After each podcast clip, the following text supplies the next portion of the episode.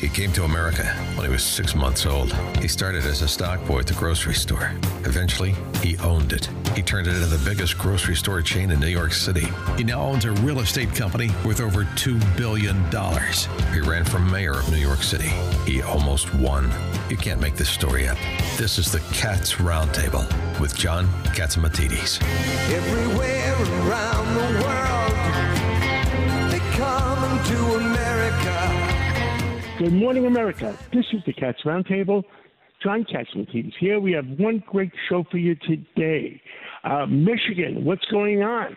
If if Tudor Dixon doesn't win in Michigan, you might have $150 oil. We have Miranda Devine, John McLaughlin on the polls, Dr. Peter Michalos, uh, how do we live longer?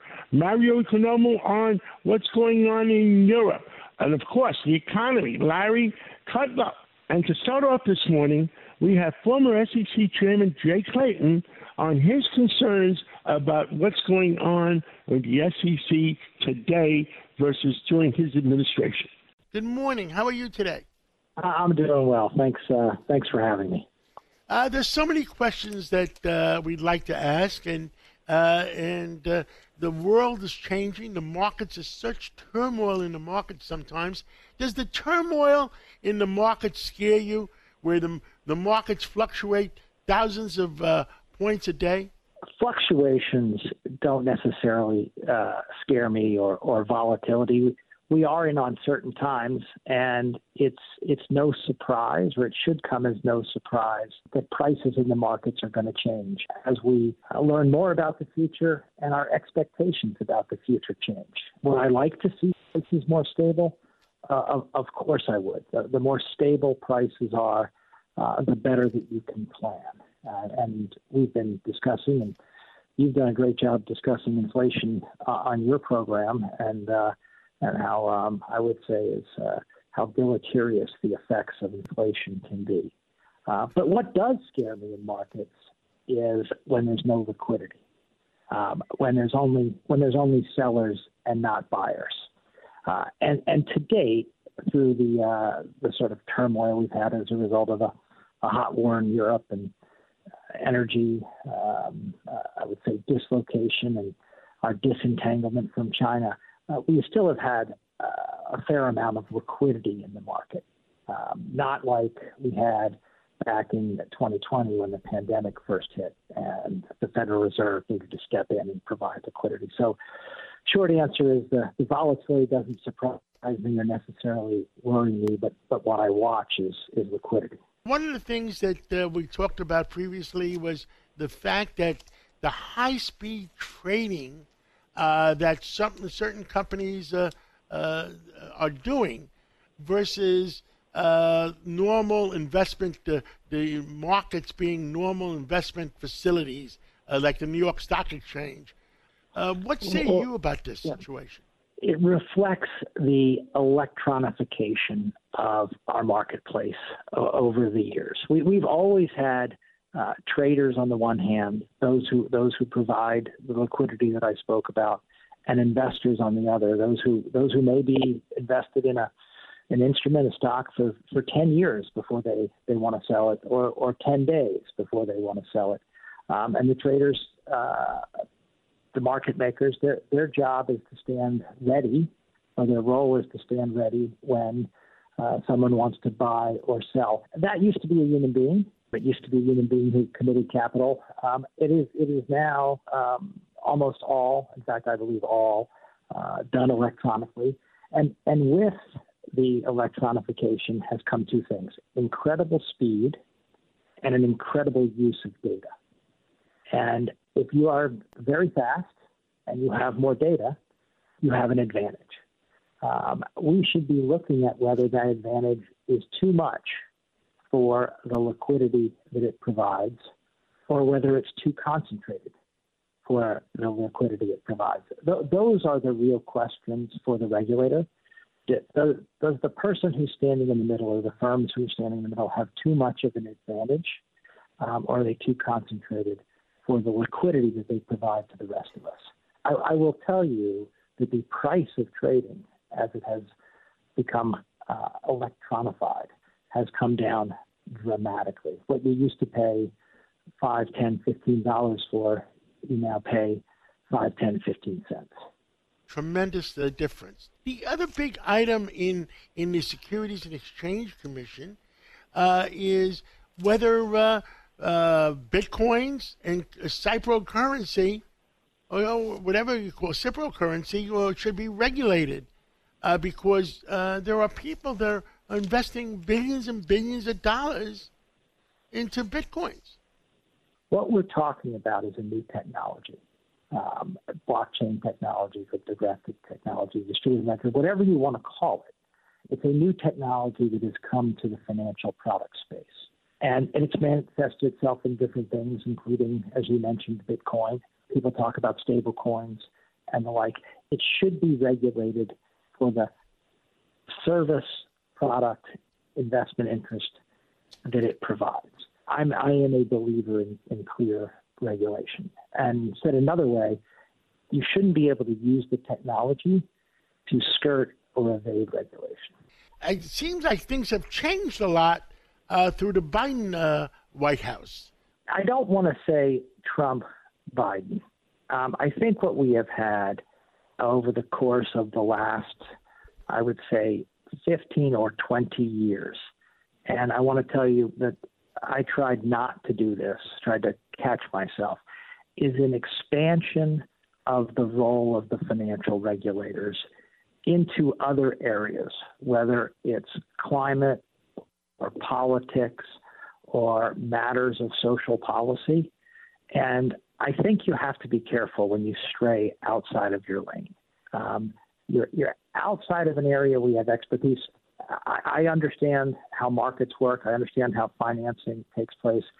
I, I am not going to be an expert in how to transition the economy from fossil fuels um, to more green energy sources. And I don't think anybody who you know, runs the SEC is an expert or has the authority um, to do that. And I think we need to be very careful. And let me say this I think when someone running an agency steps up and says, Oh, I can do that too, it actually lets Congress off the hook. And some of these thorny issues, political spending, climate transition, energy transition, how, how are we going to um, you know, handle that? Uh, national security. They should be with Congress and the White House not with unelected administrative agencies. What is the most important item to you that the SEC is, should be regulating either way? Confidence in, in the operation of the marketplace. Is it is it operating as as fairly and transparently as it can? Um, are, are companies providing the information to investors um, for them to make investment decisions? I think that confidence in many ways can be boosted if uh, the SEC sticks to its knitting. I, I, view the women and men of the SEC um, as one of the crown jewels of uh, the U.S. regulatory state. It's the envy of the world. Every other country wishes they had markets that operated like ours. The amount of capital we generate here is, is staggering because people think that they're fair, efficient, transparent, and we shouldn't mess with that. Well, well, I think we all agree 100% that we need people in government uh, that have uh, diversity and experience in, uh, I mean, the New York Stock Exchange, NASDAQ, and uh, are world leaders compared to all the other stock exchanges put together. I could not agree with you more. Right now, we are facing issues in our energy markets, our labor markets, uh, our supply chain deglobalization. We need people in government at this time who understand how those markets operate, and we need people in government who understand how the financial markets operate. These are all interrelated. Um, I, I heard Larry Kudlow on your show last week, and he was talking about how the energy market actually affects the price of food and the labor market and like we need people in government who understand those interconnections and understand how to address not just destroying demand through higher interest rates, but increasing supply through better regulatory policy. Jay Clayton, former uh, chairman of the Securities and Exchange Commission, thank you for coming on this Sunday morning. And I'd like to continue our discussions in the in the near future because uh, there's so many things happening, and and the world economy looks towards the United States for leadership, and I think that's the important thing. My pleasure, and I agree. Hear that? Believe it or not, summer is just around the corner. Luckily, Armor All, America's most trusted auto appearance brand, has what your car needs to get that perfect summer shine. Plus, now through May 31st, we'll give you $5 for every 20 you spend on Armor All products. That means car wash pods, protectant, tire shine, you name it. Find out how to get your $5 rebate at armorall.com. Armor All, less work, more clean. Terms apply.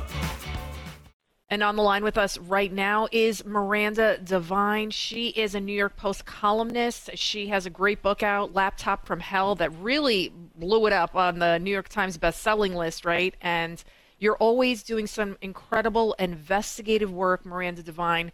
Uh, what do you have uh, latest that you can tell us about? Oh, thanks so much, Lidia. Always great to talk to you.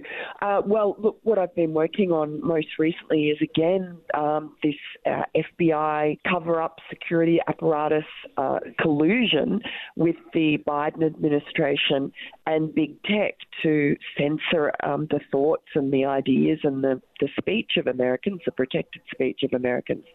There was a terrific article in The Intercept earlier this week uh, which outlined uh, a lot more. You know, every sort of week we seem to be getting more pieces of the jigsaw puzzle which show us just how pervasive this censorship regime has been. And I think it'll be one of the most important things that the Republicans can do when it looks as if they will take back the House and possibly the Senate next week. Uh, will be to get to the bottom of this censorship regime and the corruption that we've seen in the FBI. Now, House Republicans released a new report on uh, they, on Friday detailing whistleblower allegations of FBI misconduct and politicalization at the highest levels of the Department of Justice. One of the lines basically says that the FBI is broken and, quote, the problem lies not with the majority of frontline agents who serve our country, but with the FBI's politicized bureaucracy. Is that what you're finding in your investigative reporting? Absolutely. And look, I think this information that the Republicans have put into this 1,000 plus page report is uh, comes from the dozens now of informants that have come forward, these whistleblowers, um, at great risk to themselves. We've already, uh, you know, I interviewed Stephen Friend uh, at the FBI who actually came forward and gave his identity um, and, you know, has been very courageous. He, he and his wife have both suffered uh, adverse effects after that, which I can't really go into, but it's pretty shocking what's happened to them. Um, but thanks to these courageous whistleblowers, we now know. Um, the rot inside the FBI, and that it comes from particularly from the Washington uh, field office, and it involved the censorship of not just the laptop, but also of um, the information that Tony Bobulinski brought forward. He was one of Hunter Biden's former business partners, uh, and also um, on the way that they've handled the January 6th investigation, which is, you know, for some perplexing reason, the largest investigation that the FBI has ever done in its history and uh, many of these whistleblowers are just disgusted at the politicisation of the bureau uh, to go after enemies of, well, not enemies even, just the people that the administration feels are their enemies, just their political opponents. Miranda Devine, we just learned that Paul Pelosi has been released from the hospital. He made a remarkable recovery. What was so galling to me is not even just the attack, which obviously everyone on both sides of the aisle should absolutely condemn what happened to him.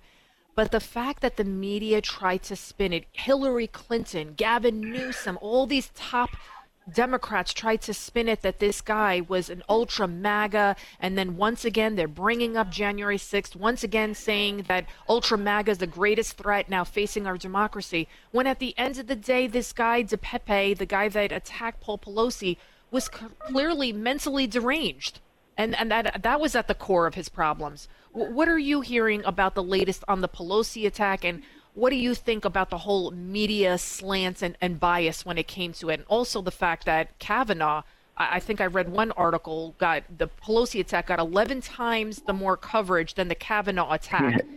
I mean, you know, Yeah. here we are. I'll bet you that there are plenty of New York Times readers or NBC viewers who had no idea that a man flew across the country from California to um, Washington, D.C. or Maryland, where Justice Kavanaugh lives, um, armed with all sorts of weapons, including a Glock pistol and um, and special boots that he'd modified so that they were had padded soles, so they didn't make a noise when he was creeping around the house at night.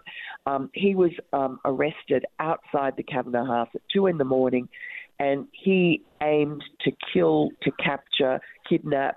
Um, Justice Kavanaugh over the abortion decision of the Supreme Court. You know that that was such a uh, dangerous attack on the Supreme Court, not just on Justice Kavanaugh, but on one of our major institutions. And yet, the DOJ did nothing about stopping these feral protesters that still to this day are harassing justices outside their homes.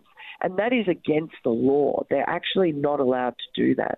And uh, yet the DOJ's turned a blind eye because it suits them politically because they are utterly politicized. Um, as for Paul Pelosi, look, I agree with everything you said.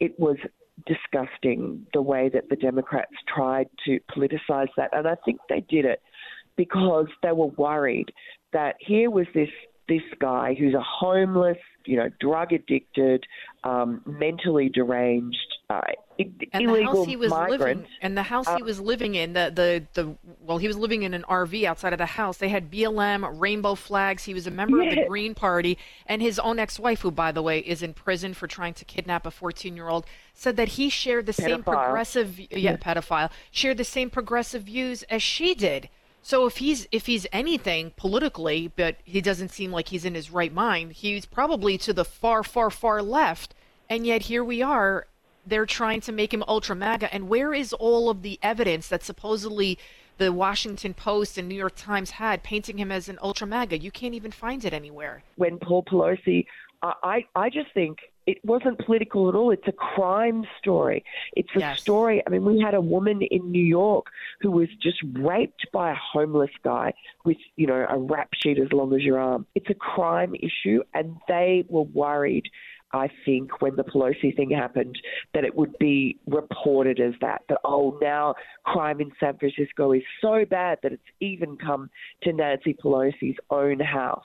Well, so they spun it, turned it into Ultra MAGA, which was a complete lie. Absolutely. Well, thank you so much, Miranda Devine. And to that point, with the crime issue, you rallying for Democrat Kathy Hochul for governor right here in New York. Hillary Clinton also doubled down on the fact that the Republicans are raising crime as an issue. She didn't go so far as to call it a conspiracy theory or say that the Republicans were master manipulators, but she did say, quote, that the Republicans are using this as a tactic to keep you scared so you can't think straight and you end up voting against your interests. So, just to your point, where you said they didn't want to acknowledge that this was an actual crime by a deranged person who, by the way, overstayed his visa from Canada. And that's the truth of the mm-hmm. matter. And that's what the Republicans have been saying all along that nobody is safe. Not even Nancy Pelosi. Nobody is safe. Yes, and that is a very potent message that the Republicans have been uh, making. And the reason it's potent is because it's true. This is the case in politics. You know, the Democrats think they can just lie and fool the voters. But in fact, what works is the truth. And people can see with their own eyes, they, ha- they can feel when they walk out on the streets that it's menacing, that there are people roaming around the streets who are dangerous and out of control, and that the police are not doing their jobs because they've been completely handcuffed. They want it to stop, and they know that the reason it's happened is because the Democrats kind of weaponized the George Floyd riots. Um, and they turned a blind eye in their cities to the rioting uh, and the sort of Antifa uh, antics that went on that were so destructive in the summer before the 2020 election, and the bail reform, um, the racial equity policies that they've enacted, which are actually detrimental to racial minorities. And, uh, you know, people are sick of it on both sides of the aisle. I mean, I think Democrats, Democrat voters who aren't completely brainwashed are sick of it. Certainly independents are flipping over towards um, the Republicans in a big way.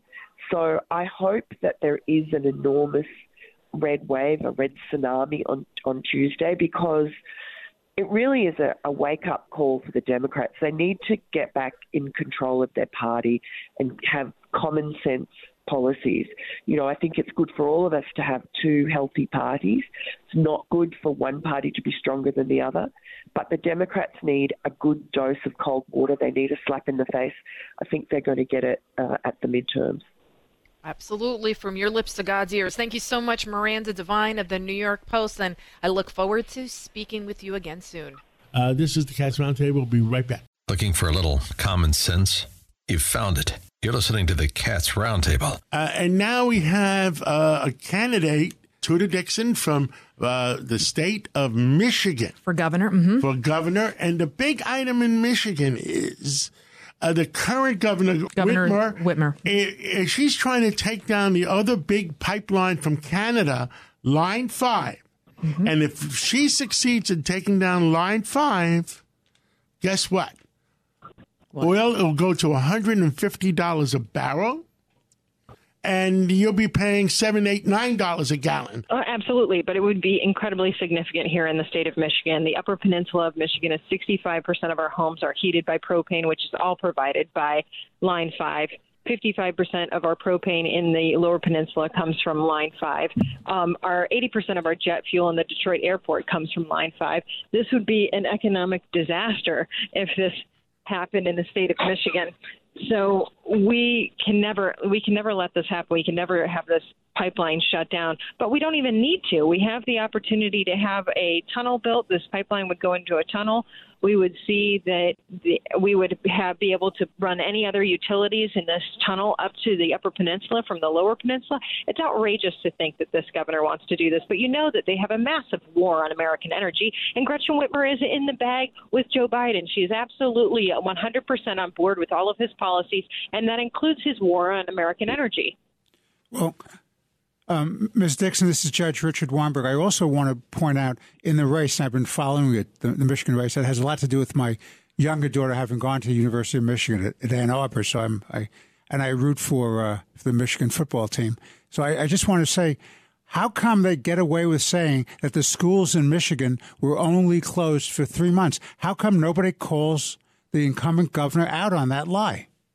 Oh, how outrageous is that? It, well, I can tell you, parents across the state are completely angry with this governor for saying that, but it's exactly who she was the entire time we went through the pandemic. Get on national TV, lie to your face, and then walk off screen. That's exactly what she did. And you know what? It was the perfect reminder of her doing that to us for two years. And people went, oh, wait, that's the Gretchen Whitmer I remember, the one who locks you down and then lies to you about it. And that's exactly what she did that night. She said, our schools were only out for three months with a smile on her face and a smirk as she speaks out of the side of her mouth, shrugging her shoulders. Who cares about the kids? I mean, she essentially mocked parents when she looked at me in the debate and she said, My opponent thinks that books are more dangerous than guns. Think about that. We in the state of Michigan had a school shooting while Gretchen Whitmer was governor. She has done nothing about that. She has done nothing about keeping our kids safe in school. So, who, if you're talking about any issue in the school that we need to keep kids safe, why are we trying to pick what's worse? How about we just make sure our kids are safe from everything? And Gretchen Whitmer so far hasn't kept our kids safe from anything. So, Tudor, uh, Gretchen, Wet, uh, Gretchen Whitmer is a household name. She's known throughout the country. Uh, for various, you know, for lots of reasons, good and bad, depending on who you're talking to. Uh, and I'm sure she has a fundraising edge. How's the race going, right? Because I think at the beginning uh, there was quite a spread between the two. How is it narrowing? What's the status of it? You know, it's funny because she has spent over $25 million attacking me, and it's just risen my name ID up across the state. Mm. So I probably wouldn't have even been able to get my name out there as much as I have. But we just, just before I talked to you, we stopped at a gas station and had four different groups ask us to stop and, and take pictures, and they all said, We're voting for you. She has made me a household name in the state of Michigan, and I thank her for spending all that money to make sure everybody knows. She's made you a national figure, too, by the way.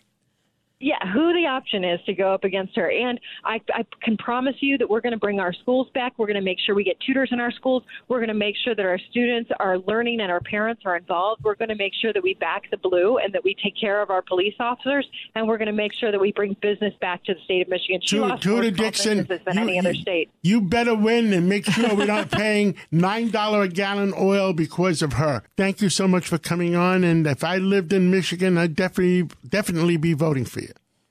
Well, thank you. I appreciate it. Thank you for Thank having you. me. Thank you so much.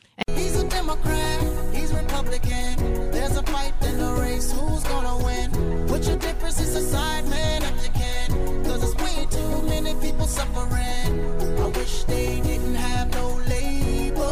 Welcome back to the Cats Roundtable.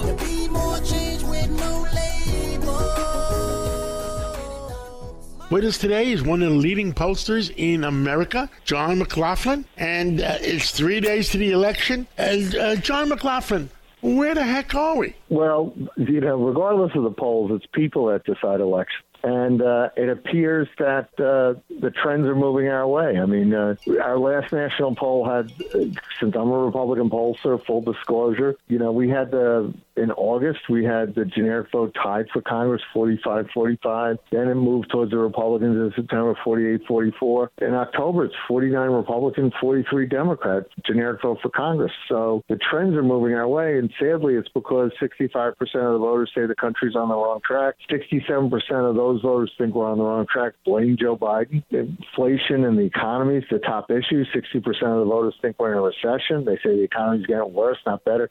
67 to 26.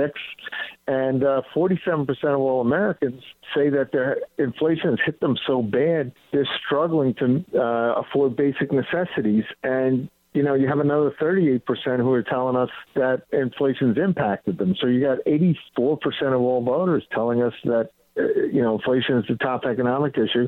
And then you got a national crime wave, you got a border out of control. And most Americans think that Putin's in Russia because Biden's too weak to stop him. So uh, there's there's issues here that are that are pushing the election where we're going to have a change election on Tuesday, and the Republicans should win the House and they should take the Senate. And even candidates like in New York, where people had written off Lee Zeldin uh, months ago, now we're in, we're in a race that Lee Zeldin's probably going to win on Tuesday because our last tracking poll he's he's dead even, and the incumbent governor uh, Kathy Hochul, the the undecideds are going to vote against her because of this cashless bail crime wave that's uh, that's hit New York. Well, it's the it's the Senate, the United States Senate, it's the United States Congress, and then you have some key governors' races. For instance, I've been talking about Michigan, where if the Michigan uh, uh, race doesn't go well, and we get Governor Whitmer back in there again, uh, and she cancels line number five, the uh, pipeline, then you could have $150 oil. Yeah, I mean, I mean, the Democrats are doing. Price of gas is going up again, and every American knows it. You go out this weekend, and and if you're buying gas or if you're thinking ahead to Thanksgiving and you're buying food, you're going through sticker shock. And uh, it's it's not just uh, it's it's every state. And you know, besides Lee Zeldin, I'm working for Bob Stefanowski in Connecticut. The whole issues there have been taxes, affordability, and the incumbent governor Ned Lamont is saying that he's cut taxes and made things better. And most voters say it's not true. So Stefanowski's right on his heels. And people are going to vote for change in Connecticut, and Stefanowski could be the next governor in Connecticut, uh, depending upon the turnout in uh, uh, in Connecticut on Tuesday. But it's all about affordability, about economics. Plus, there's also crime in, in Connecticut. There's crime nationwide all over the place, where these these DAs that that let people out of jail, and there's uh, you know these these liberal legislators who have changed the the uh, uh, parole laws, et cetera. It's uh, people have had enough. They're fed up. And by the way, with inflation, not just in the United States, we just did the election in Israel for uh, Bibi Netanyahu. And and uh, uh, inflation, cost of living was the top issue, as well as security, and you know certainly they have important security issues. And Netanyahu surprised all the pundits because he won overwhelmingly with a sizable right of center coalition that people in Israel want a stable, uh, conservative, right wing government for the, for the next four years, led by Netanyahu, because they're tired of these left wing policies that don't work and don't succeed. the people of Israel were also very upset that uh, uh, Washington, uh, President Biden, uh, was pushing to do a deal with Iran. Wasn't that one of the other factors? Well, yeah, they're afraid that they'll they'll go back in the Iran deal, and, and President Biden and, and his people, uh, State Department, et cetera, were saying, "Oh, you can't have these."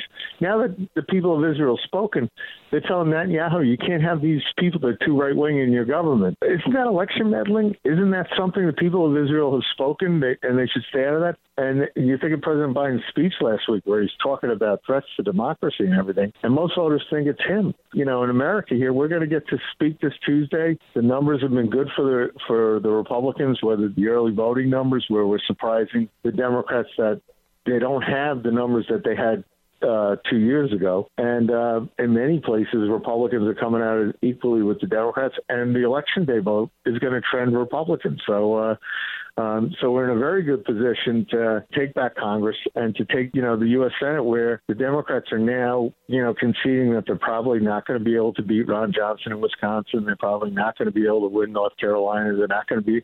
Dr. Oz has moved ahead slightly in, in Pennsylvania. Blake Masters in Arizona got support from the Libertarian candidate who dropped out so that he could beat Mark Kelly. Uh, the Republican candidate uh, Adam Laxalt is ahead of the incumbent Democrat in uh, Nevada, and one that they were writing off in the U.S. Senate, Don Bolduc, who Donald Trump supported, is now even ahead of uh, Maggie Hassan, the incumbent Democrat in New Hampshire. Because guess what? People in New Hampshire right now, they're buying heating oil for the winter and they're in shock. And John, you know the oil industry better than anybody. You know, they're telling people we're going to have a diesel oil shortage. People have to go vote. It's a democracy. Everybody should vote. I agree with you 100%. Thank you so much. Hi, it's Ernie Anastos. You know, your thoughts can affect how you feel, and how you feel can impact your thoughts. Addressing your mind and body connection is the key to improving your overall wellness. Bergen Newbridge Medical Center is the largest hospital in New Jersey, providing comprehensive, equitable, compassionate, and high quality emergency inpatient and outpatient medical care, plus mental health services and substance use disorder treatment. The Bergen Newbridge team can address your total health needs in one convenient location. Call 201 225 7130 for an appointment or newbridgehealth.org. With us today is our in-house genius, Dr. Peter Michalos. He's a I call him our in-house genius in medical affairs and, and in and in scientific affairs. What are we talking about today, uh, Dr. Michalos? Today we're going to be talking about car safety and health. And interestingly, in high school, I actually trained in auto mechanics as well and uh, I've always been fascinated with cars and car safety, and over the years dealing with so many trauma patients with car accidents. And Forbes Advisor had a fascinating article, and I learned a lot myself about car accidents cause 1.3 million deaths a year in the world, according to the World Health Organization, which is a staggering amount. And in the United States, we had 42,915 deaths in 2021, 10% more than in 2020. And because of COVID, we had a some fewer deaths in 2020. Uh, of the 42,000 deaths in the United States, what what do you think? And if you don't know, we'll talk about it next week. Uh, what is the real number from the 42,000? Is it lower than ever before? And uh, versus driving uh, worldwide, if they don't have airbags, and if it's an old, uh, if you're in Cuba with a, a 55 Chevy, uh, you know, and no, no airbags, I mean, what is your thoughts on that? Well, the answer is a lot more complicated because that's why we're talking about recalls next. And uh, recalls, for example, on airbags, there were 57 deaths that occurred with uh, airbags. Any particular brand that uh, was on the statistics list? Yeah, it's public information. It's the Takata airbags, and recently there were a bunch of uh, cars. There was the uh, Chrysler 300 and the Dodge uh, Magnum were uh, and some of the Dodge cars. And again, it's not that they buy them from someone else. The problem is when they're exposed, exposed to moisture and humidity and heat, uh, they get a defect and sometimes they explode, and uh, it has caused some deaths. So we tell our audience to please go to safercars.gov. You put in your VIN number and you can find out if you have recall. Sometimes a recall can be a minor little safety thing like a clip or something, but when it's the airbag, they will actually give you a warning and say, do not drive this car. And then they tell you to actually have it towed to the dealer. It'll be done for free So go to safercars.gov. And the other interesting thing, and uh, we'd like our politicians to know, is that used car dealers are under no obligation to tell you about car recalls on your car. And that's why it's important to listen to WABC, where we tell you these things, because listening to WABC, I tell people the life you save may be your own. And one of the things we tell people is make sure you get your car inspected, have your brakes checked. When you buy tires, we urge people to buy tires that are A traction and A temperature rated, so you have a better uh, grip. And uh, try to buy cars that have a five-star front and side crash test rating, especially if you're on blood thinners, because people actually don't die from the trauma of the car accident. They often die from bleeding out.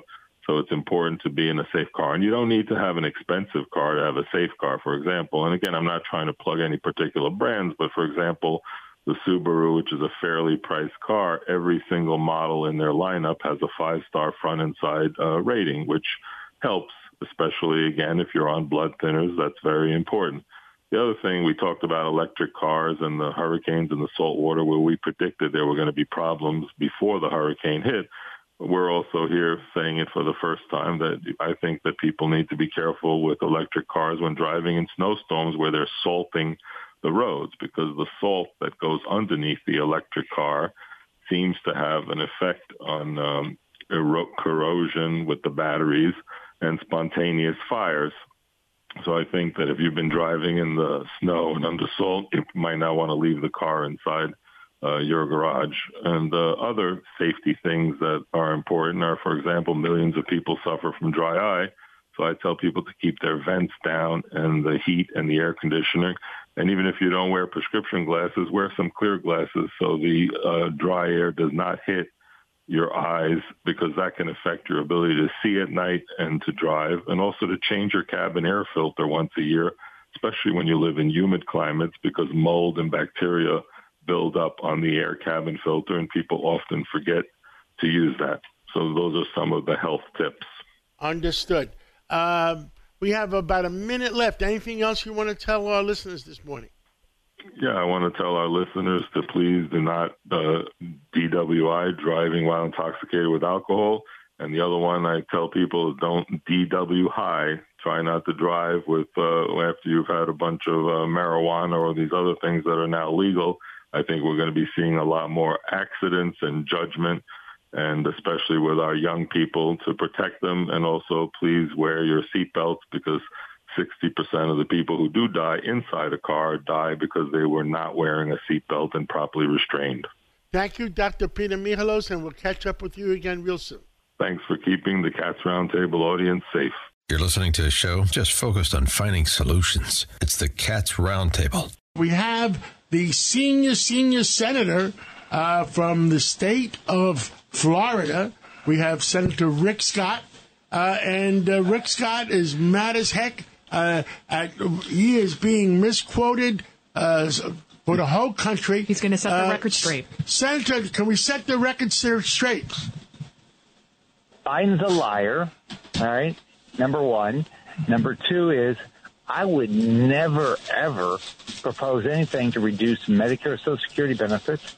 And guess what? I don't know one Republican that would, but I do know a well-known Democrat that would, and his name is Joe Biden because he proposed it when he was in the Senate. And actually, I know every Democrat senator and every Democrat in the House voted this year, less than two months ago, to cut $280 billion out of Medicare, which is going to stop life-saving drugs for your mom and your grandmother. And guess what? Joe Biden, between the time he was vice president and president, the money he made, he put into a sub S and used a loophole that was not intended to not pay Medicare taxes. So this Biden is a complete hypocrite and liar. Senator, this is Vito Fossella. Thanks. I mean, do you have a sense of how many Republican senators will be serving in the U.S. Senate come January 2023? 52 plus. We're, we've got chances to win. In Washington, Tiffany Smiley is doing unbelievable. Like Master in Arizona, Adam Laxalt in Nevada, um, Herschel Walker, and even Joe O'Dea in Colorado and Leora Levy in Connecticut. Americans are fed up with Joe Biden and the Democrats' lies, inflation, crime wave. get out and vote. We have got to change the direction of this country. You know, we're gonna we're gonna fight for the American family. We're gonna fight to make sure we get this inflation down. We're gonna fight to make sure your parents can be involved. The parents can be involved in schools. We're gonna fight for a secure border. Get out and vote Republican. Senator Rick Scott, thank you for fighting for America, and we'll catch up with you again real soon. And on the line with us right now is Mario Economou. He is a former banker who has worked in New York, London, and Zurich for large money center banks raised in Europe and the Middle East and educated right here in the United States. Welcome back uh, to the Cats Roundtable. Mario, tell us what is going on in Europe overseas. I, I know their economy is also in turmoil. Yes, good morning, everybody. Thank you for having me on the program. Indeed, it is. The economy is in turmoil. Uh, one big story that did come out, of course, from the United Kingdom this week was that the Bank of England raised its policy rate rather aggressively, and it currently stands at 3%. There's some discussion that that will also be increased before the end of the year and going into next year uh, by a further 25 basis points, which would take it to 3.75%. The problem is uh, the United Kingdom is going to be in a rather deep recession, uh, and the Bank of England will have to put the brakes on these rate increases. The pound is expected to actually weaken. It's not going to get stronger. It did have a slight bounce back with the new prime minister that has now recently taken over. However, uh, it is expected that the pound will once again drop uh, going into next year, into the first quarter of next year. And of course, that's going to only add to the inflation woes of the United Kingdom, given a lot of their items are imported, and therefore their weaker currency is going to make it more costly to buy things. On continental Europe, roughly the same thing is happening. Inflation is very high. Uh, it runs, depending on the country, uh, it can run from 17 to 22 percent on the high end, and it can also run on the low end for anywhere from 8 to 10 percent. This also is not good because this is putting tremendous amount of pressure on consumers in both the Eurozone and the European Union. And the only thing that saves everybody in Europe thus far is the fact that it has been very mild weather wise, which means requirements for heating have been far lower than they normally should be at this point in the year. That being said, once it does get cold, the reserves the uh, EU currently holds, the various countries currently hold in natural gas, um, will be depleted, and then we expect to once again see natural gas prices, wholesale prices bounce back up, and that will then have a further impact and increase inflation even higher. Mario Economou, what if the United States began drilling again? Wouldn't we be able to help our partners in Europe rather than them having to rely on, say, I don't know, Russia? Because with, with winter upon us, it's it's not looking good. The U.S. is exporting the most LNG to the EU. The second country that's exporting the most LNG to the EU, and most people don't know this, is actually Russia. Now, how can that be, you're going to say, when Russia is supposed to be a sanctioned country? Well, that's because they uh, exempted LNG from being a sanctioned item. So Russia is allowed to continue exporting LNG to the European Union that continues to import it. And America is essentially setting the price. So what the Europeans now have done is they are paying, and by the way, the German chancellor has formally complained about this, as has the French president to the U.S., that the Europeans are now paying roughly three to four times what they used to pay to the Russians for gas to the U.S. But now they're also paying that higher amount to the Russians since they've exempted LNG imports from Russia. So it's a rather bizarre situation, one which is strictly the EU's own making and which is only going to get worse. It's mind boggling that Russia still has such a strong hold on energy. And what is the latest that's going on on the grounds in Ukraine now? Well, the Ukrainians have uh, engaged in a very uh, strong offensive in the southern part of the country. They seem to be taking some territory back, but it also looks like the Russians are getting prepared for a uh, major offensive to reclaim the territories that the Ukrainians have taken. They're asking all the people that are civilians in that part of the country to actually vacate and leave because they have said that the fighting will become extremely intense. Uh, I anticipate the Russians will continue to hit infrastructure in the Ukraine and they will make the living conditions for people on the ground in the Ukraine unbearable what I always like to finish the program on, which has to do with a situation between two NATO members, and specifically Turkey and Greece, and the belligerence Turkey continues to show with respect to Greece and its territorial sovereignty. I understand we've seen in the news that the NATO Secretary, uh, Mr. Stoltenberg, uh, made his way to Turkey uh, in an effort to thank the Turks for mediating an agreement between the Russians and the Ukrainians uh, to once again open the sea lanes to allow the wheat ships, the ships full of wheat, to make their way through. Uh, the reality is, uh, whereas that's a very um, uh, nice uh, gesture by Mr. Stoltenberg. Many of us who are Greek would like to actually see Mr. Stoltenberg take, make similar gestures to Greece and uh, publicly announce that Greece's territorial sovereignty should not be violated and should not be challenged, and that NATO will actually take a position even against another NATO member who decides to become belligerent and to violate the territorial sovereignty of another NATO member. And uh, until we see him do this, many of us will continue to question uh, NATO and whether or not it's a viable organization. Oh, that's a question that we've been asking for a very, very long time. So thank you so much, Mario Economou, for all of your insight and wisdom as always. Thank you, sir. Oh.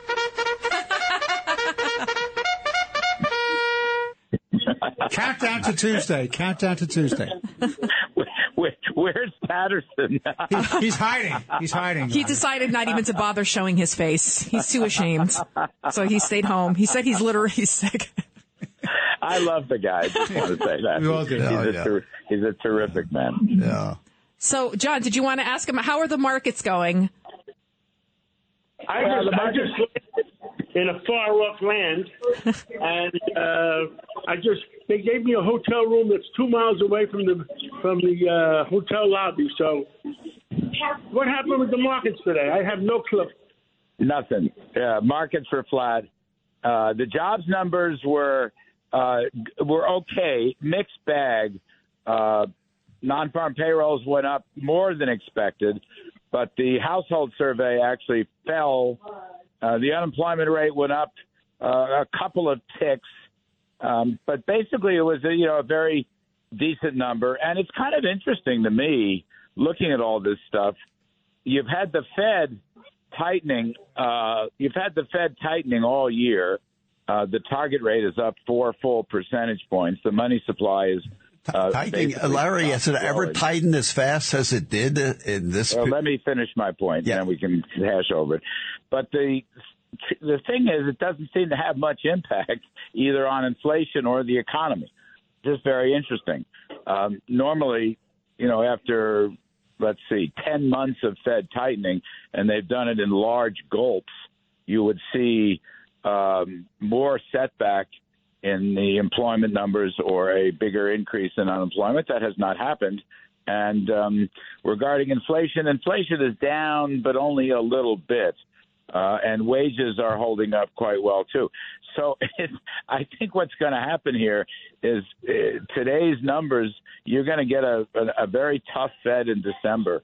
People are talking 50 basis points, but they'll probably have to do 75.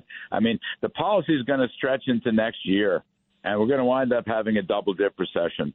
First half of this year, we had a mild recession. Now the economy is rising a little bit. Probably next year, you're going to go into a deeper recession.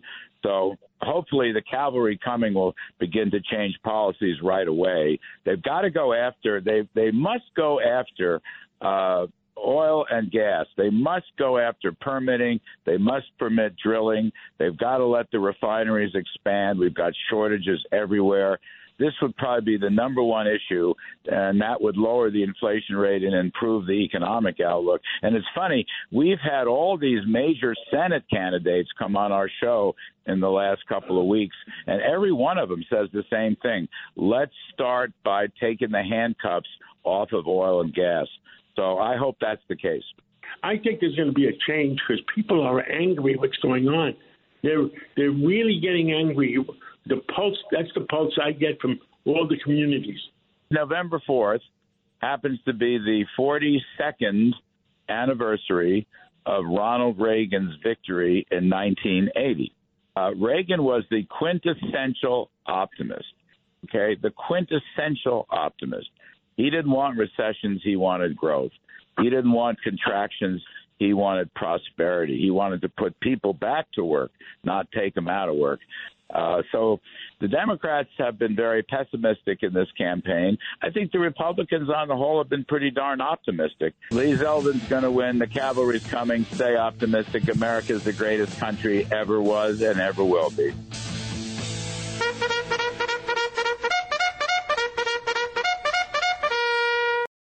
It's the Kia Summer Sticker Sales Event, so give your friends something to look at, like a B&B with an ocean view, an endless field of wildflowers, or a sunset that needs no filter. Make this a summer to share and save with a capable Kia SUV or powerful sedan. See your local Kia dealer or visit kia.com to learn more. Kia, movement that inspires. Call 800 334 Kia for details. Always drive safely. Sale applies to purchase of specially tagged 2024 vehicles only. Quantities are limited. Must take delivery by 7824.